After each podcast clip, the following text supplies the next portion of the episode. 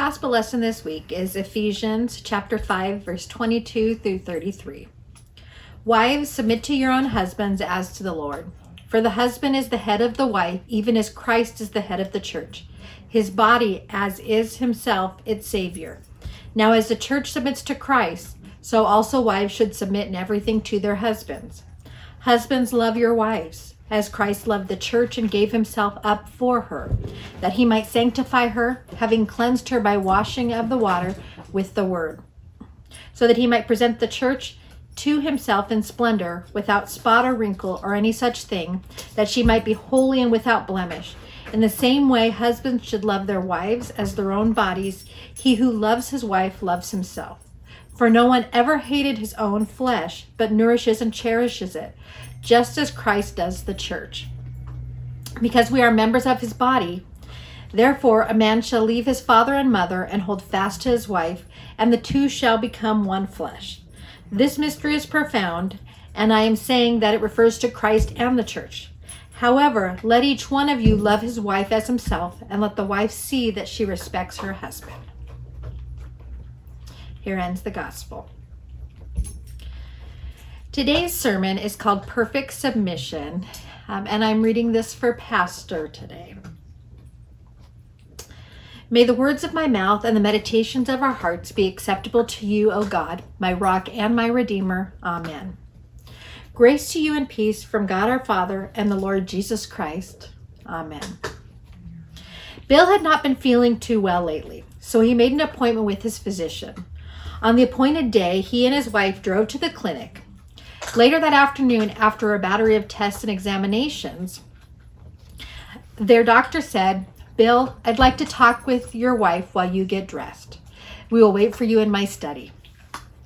His wife sat in a comfortable chair while the doctor explained, Mary, your husband has a rare and potentially terminal disease. He is suffering from a nervous, stress related disorder. You will need to create a totally stress free environment for your husband. Mary, I know you have a career, but you must quit your job and become a stay at home wife. You'll have to get up a half an hour early each morning, shower, and put on a fresh dress. Fix your hair and makeup. Prepare a nutritious breakfast for your husband with emphasis on fresh fruits and whole grains. And send your husband off to work with a big hug and a kiss. As soon as he leaves the house, Put on your work clothes and clean and scrub the house from top to bottom. Remove any possible allergic or pathogenic source of stress. About an hour before lunch, shower and get ready for your husband to come home for lunch. Prepare him a light, high protein lunch with emphasis on fresh fruit and salad.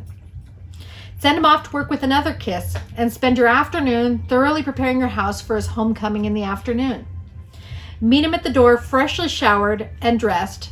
Give him a big kiss and lead him to his favorite chair. Give him a refreshing drink, the newspaper, and the TV remote. Tell him to relax while you finish preparing his meal. Make sure his dinner includes all of his favorite dishes. After dinner, encourage him to relax while you tidy up the kitchen. Lay out his pajamas and draw him a bath. Be attentive to his every need during the evening. And of course, be just as romantic as you possibly can. On the ride home, Bill asked, What did the doctor tell you? Mary was quiet for a moment. Then she said, He said you're going to die. This anecdote reflects the two frequent feelings regarding today's epistle text. This brief portion of Ephesians 5 may well be the most misunderstood passage in all Scripture. One reason for this misunderstanding is that people assume it says women are to obey their husbands. Not here nor anywhere in the Scripture is it written that women are to obey their husbands. Children are to obey their parents, slaves are to obey their master, but not once does Paul ask wives to obey their husbands. Another reason for this misunderstanding is the Anglican Church used the New King James Bible in 1611 to push for obedience of women. The King James Version is Wives, submit yourselves unto your own husbands as unto the Lord. Rather than submit, the original Greek hupotasomai probably means to deploy yourself in support of your spouse against the enemy. So, a better translation of verse 22 might be something like one of these Wives, support your husbands. Wives, defend your husbands. Even wives, go to battle for your husbands. A third reason for this misunderstanding is that the text passage is tied to the previous but omitted verse. Submit to one another out of reverence for Christ. This is the overall message of the passage mutual submission to one another in Christ Jesus. So let's dig a little deeper into our text. Regarding wives, submission implies respectful and complimentary words, building up your husband, encouraging and motivating him to be the best husband he can be, and expecting him to be the leader he is supposed to be. I imagine some women are thinking, like, that's going to work. At UCLA, they did a study. They told teachers at a test school that they could predict who from the B and C students would become A students. Then they told the teachers the truth. The test was bogus, and the names of the students were picked randomly from all the B and C students.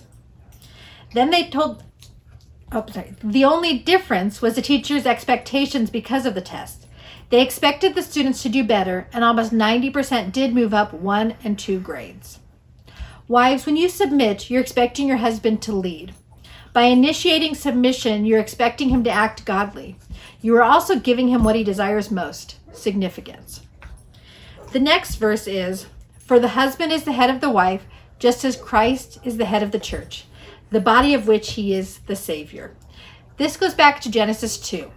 For this cause, a man shall leave his father and mother, and shall cleave to his wife, and the two shall become one flesh.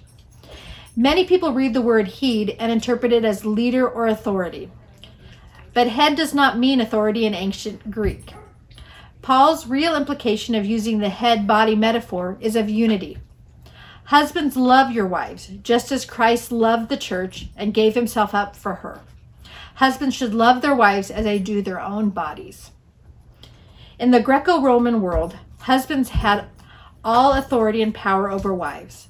But Paul did not want the more powerful to exploit, abuse, or harass those with less power. We see this point come up again in chapter 6 when Paul addresses parents and slave owners. Martin Luther writes, You are not to use the authority you possess just as you please. You are her husband in order to help, support, and protect her, not to destroy her. The husband should not consider his wife a rag on which to wipe his feet, and indeed, she was not created from a foot, but from a rib in the center of a man's body, so that the man is to regard her not otherwise than his own body and flesh. A husband who truly loves his wife as his own body treats her as his equal. And a wife should respect her husband because she is submitting not to male dominance, but to the loving caring of her husband, who loves her with the love Christ showed the church. Do you recall where Adam was when Eve first sinned? He was standing right beside her. He heard the false teaching of the evil one. He followed Eve, though he knew she spoke a false gospel. He did not speak the truth. He did not protect Eve nor condemn the serpent. When God's accusations came, Adam blamed God and Eve, the woman whom you gave to me. This is not how Christ treats his bride, the church. The church has reinterpreted scripture to suit itself and practiced exclusivity, even persecution, in the name of Christ, and still Christ loved the church. He sanctifies her, having cleansed her by the washing of water with the word, so that he might represent the church to himself in splendor, without spot or wrinkle or any such thing, that she might be holy and without blemish. Adam failed as a husband, but Christ is the new Adam who loves his church, even in her sins, and gives himself up for her. As followers of Jesus, both husbands and wives should be building unity, nurture, love, and respect in their marriages. One day, Jesus is going to present himself a sanctified and spotless church. In the meantime, let our relationships show that we are people who are being sanctified and purified by our Lord. I close with the doxology from the book of Jude. To him who is able to keep you from stumbling and present you before his glorious presence without fault and with great joy.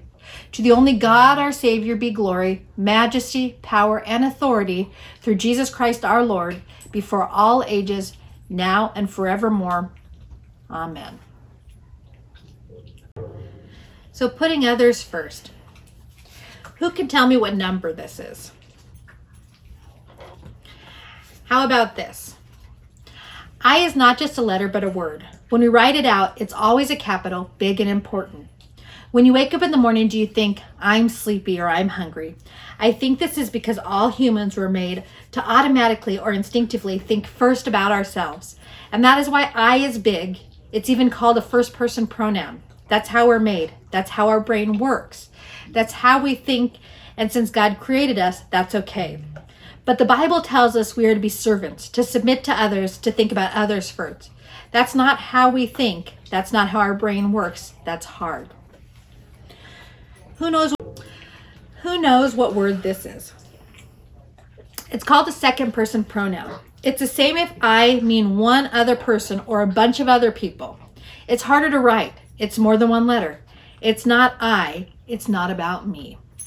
God knows it's hard for us, and that's why He sent Jesus to be an example of how we should be. Jesus told us the most important lesson is to put God first and to think about other people as often as we think about ourselves. Let us pray. God, you created us. You know that we think first of ourselves, yet you do not get angry when we forget you and others. You love us still. You sent Jesus to be our example. Strengthen us, God, to be better people, to think of others and not just ourselves. Amen.